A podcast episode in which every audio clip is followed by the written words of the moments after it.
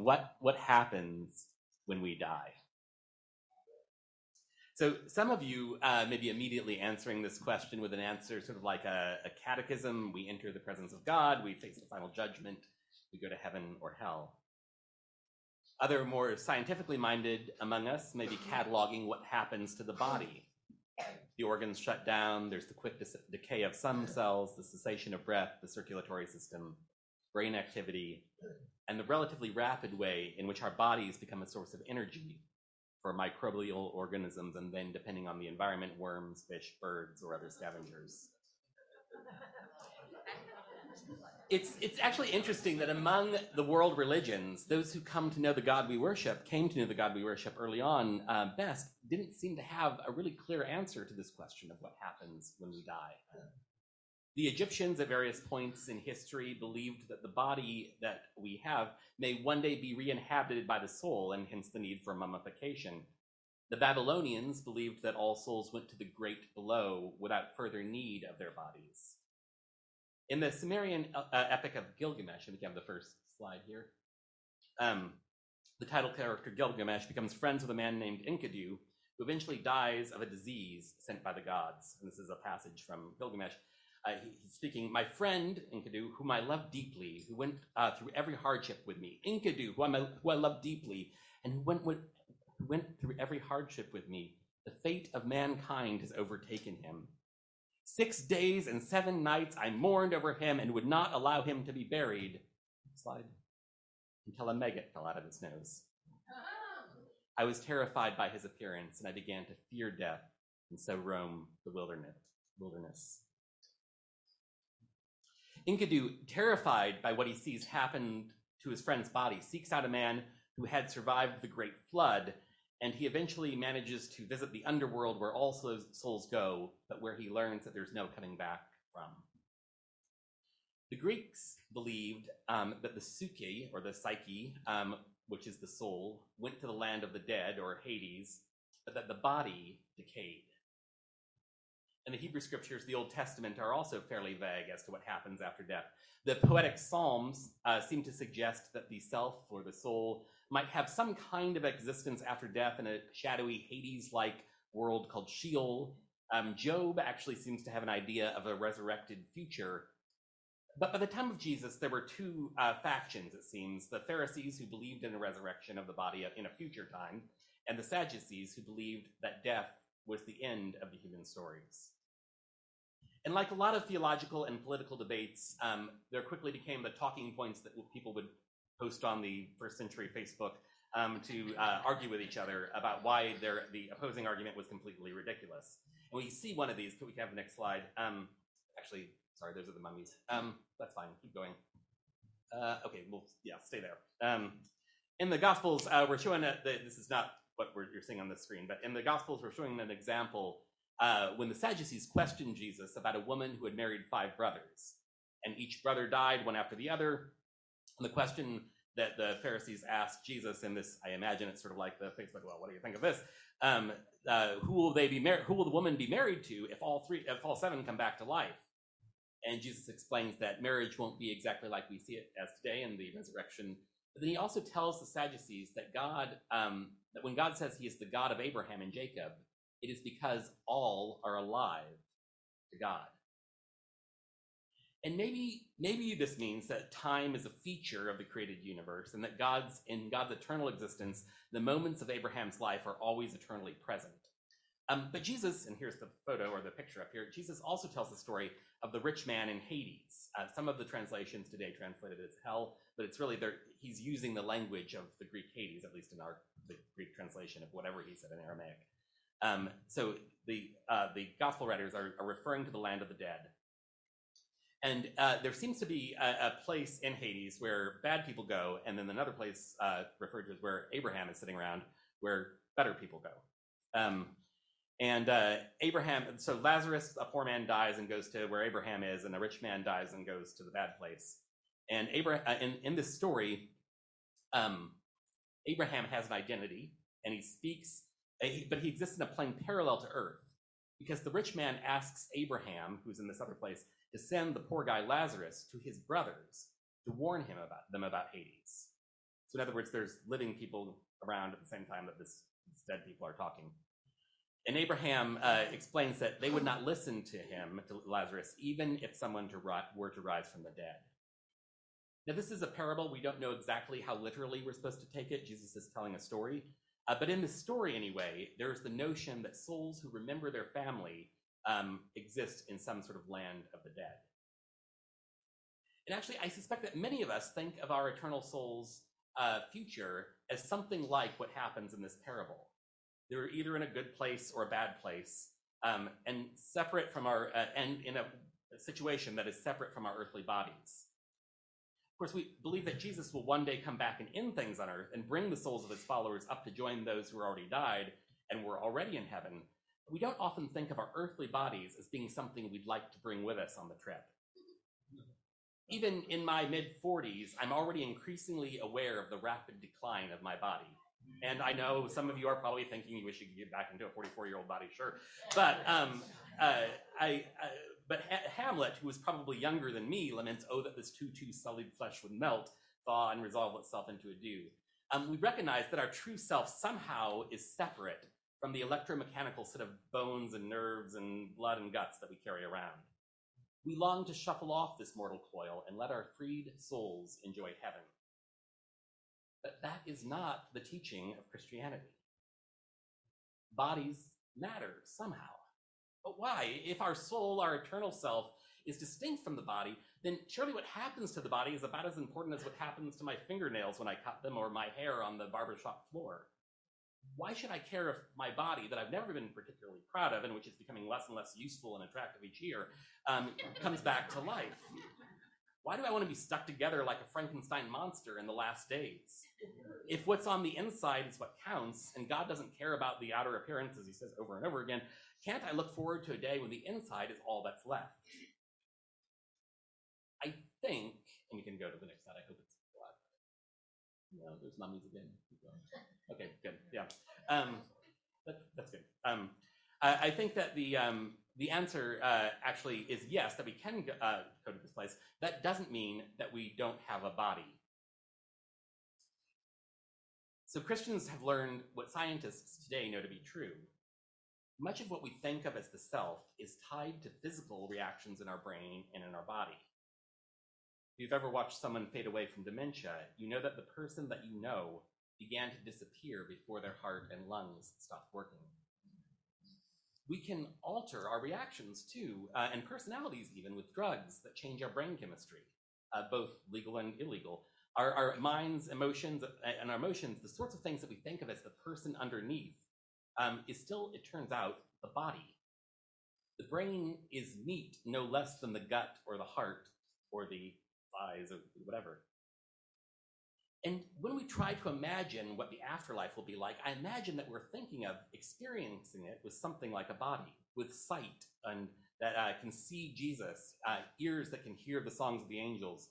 We are given pictures of feasting at a banquet, meeting those we love, uh, who, as Paul puts it, have fallen asleep in Christ.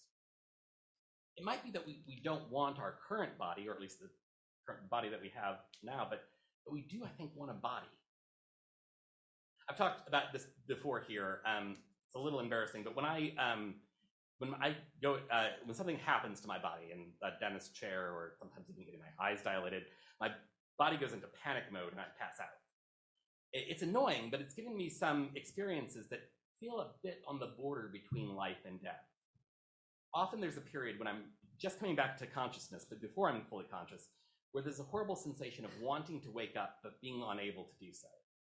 I can't see, I can't even really think, and that's the interesting thing. I, am you know, I, I feel myself, but I can't really get my brain to think. It's as if my brain is turning over and over like a car engine on a cold day and can't quite start up.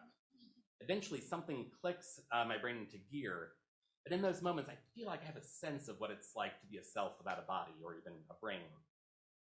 It's my hope that when the time comes that I actually do cross over to the point where my brain isn't stuck in a boot loop, it actually shuts down for good, that the self that's sort of behind that um, uh, machine will be carried to Abraham's bosom or Jesus' side and comforted by Jesus until the time comes that my new body is ready. And this is actually kind of the picture that Paul gives us in the second letter to this very church that he's writing to today in Second Corinthians. He says, For we know that if our earthly tent, that is our body that we live in, is destroyed, we have a building from God, an eternal house in heaven, not built by human hands. Meanwhile, we groan, longing to be clothed instead with our heavenly dwelling. Because when we are clothed, we will not be found naked. For what, while we are, are in this tent, we groan and are burdened because we do not wish to be unclothed, but to be clothed instead with our heavenly dwelling. So what is mortal may be swallowed up by life. Now, the one who has fashioned us for this uh, very purpose is God, who has given us the Spirit as a deposit guaranteeing what is to come. Therefore, let's always be confident that as long as we are at home in the body, we are away from the Lord. For we live by faith and not by sight. We are confident, I say, and would prefer to be away from the body and at home with the Lord, so we make it our goal to please Him, whether at home in the body or away from it. For we must all stand before the judgment of the seat of Christ, so that each may receive what his due uh, for the things done in the body, whether good or bad. There's a lot that's confusing in that passage, uh, but there's this idea that there's a self that gets reclothed somehow. There's another picture of what this might look like in the book of Revelation when John sees the uh, picture of the souls martyred for Jesus below the throne, below the altar in heaven. John says, when he, the angel, opened the first seal, I saw the altar, uh, under the altar, the souls of those who had been slain because of the word of God and the testimony they, they had maintained. So that he sees the, those that have been killed for Jesus. And they, these martyrs, called out in a loud voice, How long, sovereign Lord, holy and true, until you judge the inhabitants of the earth and avenge our blood? And then each was given a white robe, and they were told to wait a little while longer until the full number of their fellow servants, their brothers and sisters, were killed just as they had been. So these souls below the altar are clothed again with a garment, a white robe, um, that, and it seems seems like a sort of temporary garment in, as they're waiting for their final resurrected bodies.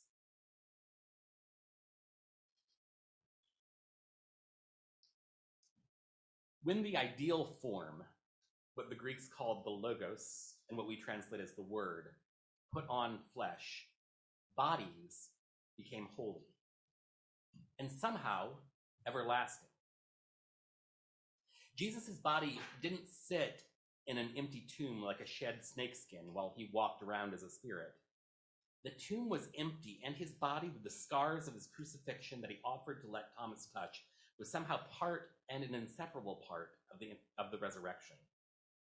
It was a body that could breathe. We're told that he breathed on his disciples and said, Receive the Holy Spirit.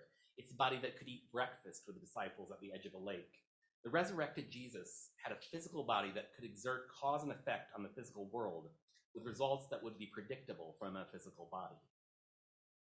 However, it also seems clear that his body has changed in some way from the body that hung on the cross and was pierced by the spear and wrapped in the burial cloths. Uh, first of all, it's able to walk through locked doors, um, but also there's a common theme in stories of the resurrection where people don't recognize Jesus. Mary thinks he's a gardener at first, in John 21, when he appears to the disciples, there's a weird, ambiguous phrase where uh, John says, None of the disciples dared, dared ask this man, Who are you? They knew it was the Lord. So he's sort of recognizable and unrecognizable somehow. In Luke 24, the two on the road to Emmaus travel quite a distance with Jesus until their eyes are opened and they realize who they're talking to body of the resurrected Jesus seems sort of like a Facebook friend from high school who's gotten old, but upon careful study, you suddenly realize who they are when you look at them. But what does that mean for our loved ones who we put in the ground to be eaten by bacteria and worms, or for those like my grandma and grandpa Reside that were put into a funeral home's oven and turned into ash? The dark humor of Gilgamesh, of the maggot falling out of the nose, suggests the futility of trying to preserve the body and yet, Christians have long believed that our bodies will rise. What will be resurrected? With what kind of bodies will we come back? Paul says, How foolish, but I know it seems like a good question to me. Um, the, uh, in 2014, Radiolab on NPR, some of you may have listened to, you might have even heard this story that I'm going to excerpt, um, released one of the more uh, theologically challenging episodes that I've ever heard. Um, so we can go to the next slide. Um, listen, I tell you a mystery. We will not all sleep, but we will all be changed. And yet, somewhere in this goo, there's, and perhaps also in our death, there's a physical fragment of us that is connected to a new cell and a new piece. And maybe that's a piece of Jesus. And that new, and with that new piece, we grow and grow and so are raised imperishable. Thanks to Jesus' resurrection, we participate in what in Latin we call a transfiguration, but in the original Greek is actually called metamorphosis. I don't know how our cell, cells that have probably been reused hundreds of times in different other living organisms reconstitute themselves after 100 years or 1,000 years. Um, I guess that's part of the mystery. Uh, one of the interesting things, though, is Paul talks about us being resurrected in Christ. So I, I wonder if somehow Christ is a sort of chrysalis that we're in. I don't know. Um, yeah. Uh, so uh, yeah, if anyone is in uh, Christ, they are a new creation. Um, the new creation has come, the old is gone, and the new is here. And I really actually recommend listening to this whole episode. It's called the Black Box. There's lots of different things that we we know something happens. There's input and output, but we don't know what happens on the inside. 17th century, a caterpillar scientist cut open a caterpillar from the back uh, before it entered the chrysalis, and this is what he discovered. You're already the uh, image of the eternal. When God created humankind, he said that it was very good. And in fact, it seems like there was at least the potential, whatever potential means in God's eternal timelessness, for us to live forever. In the Garden of Eden, along with the uh, tree of the knowledge of good and evil that introduced the curse, you may remember there was another tree, the tree of life. And after Adam and Eve eat of the knowledge of good and evil and so know evil, God says, Now the man has become like us, knowing good and evil. He must not be allowed to reach out his hand and also take the tree of life and eat and live forever. So, why was it so important that the access to the tree of life be cut off? Slide. And one day, in Paris, in front of the. Um, I suspect that the reason that we needed to have the tree of life cut off to us is because God understands that an object in motion tends to stay in motion unless acted on by an outside force. Once we set out on a path, it's very easy to keep moving in that direction, even if it's leading us to a very bad place.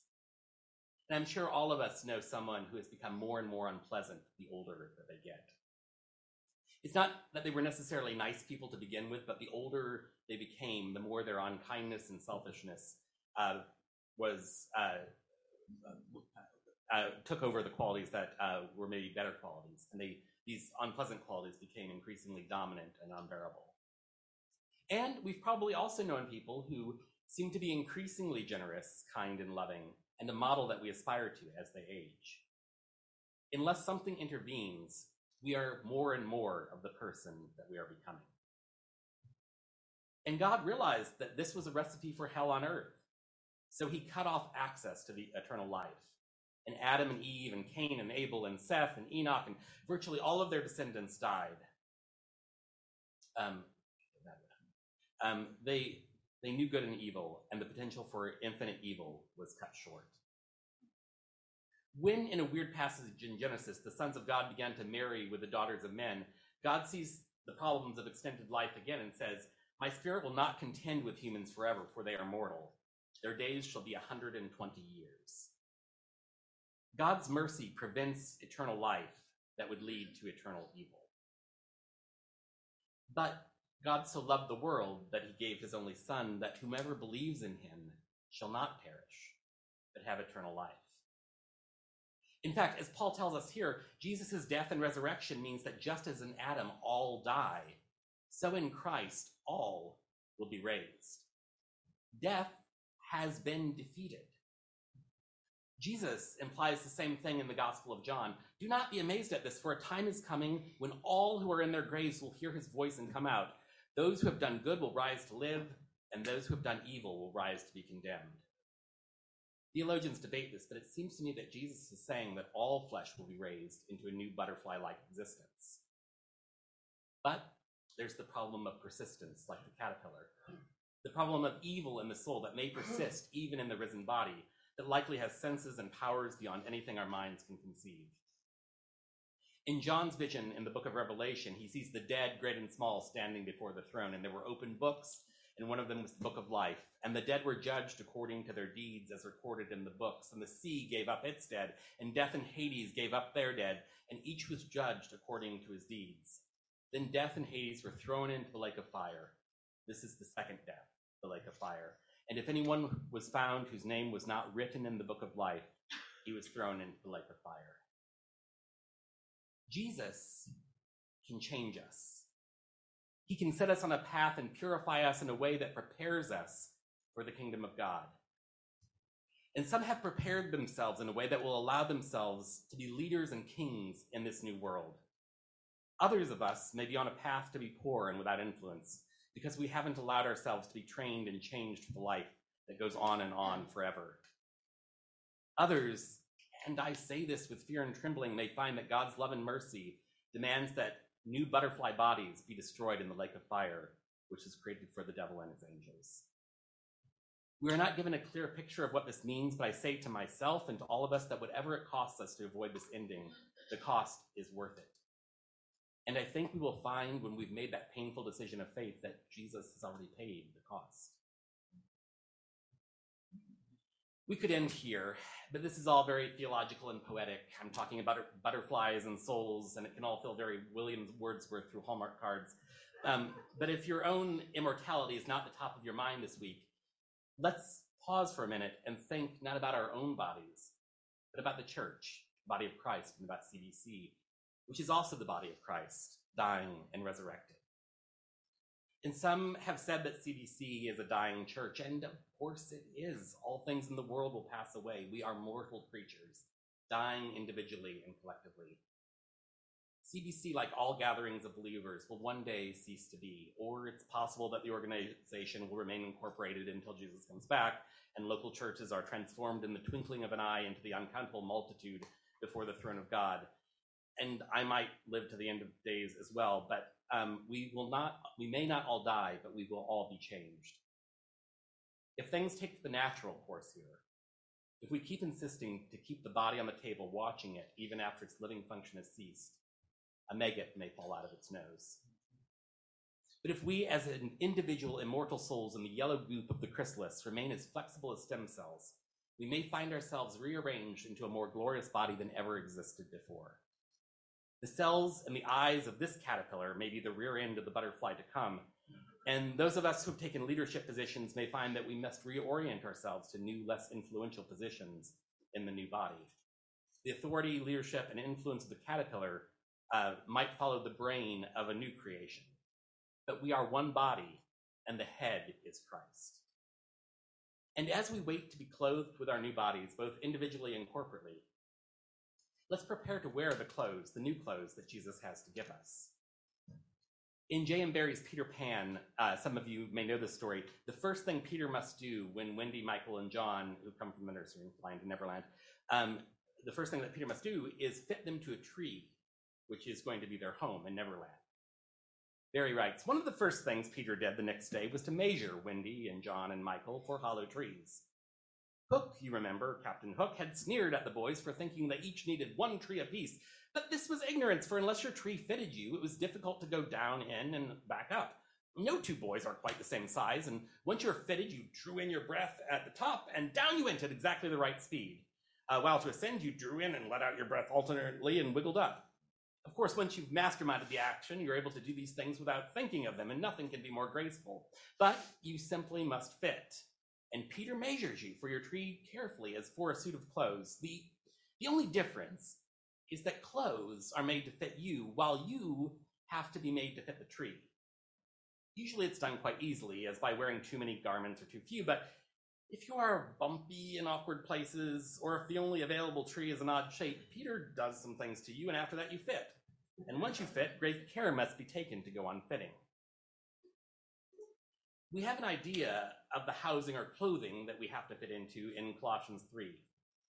Therefore, as God's chosen people, holy and dearly loved, clothe yourselves with compassion, kindness, humility, gentleness, and patience.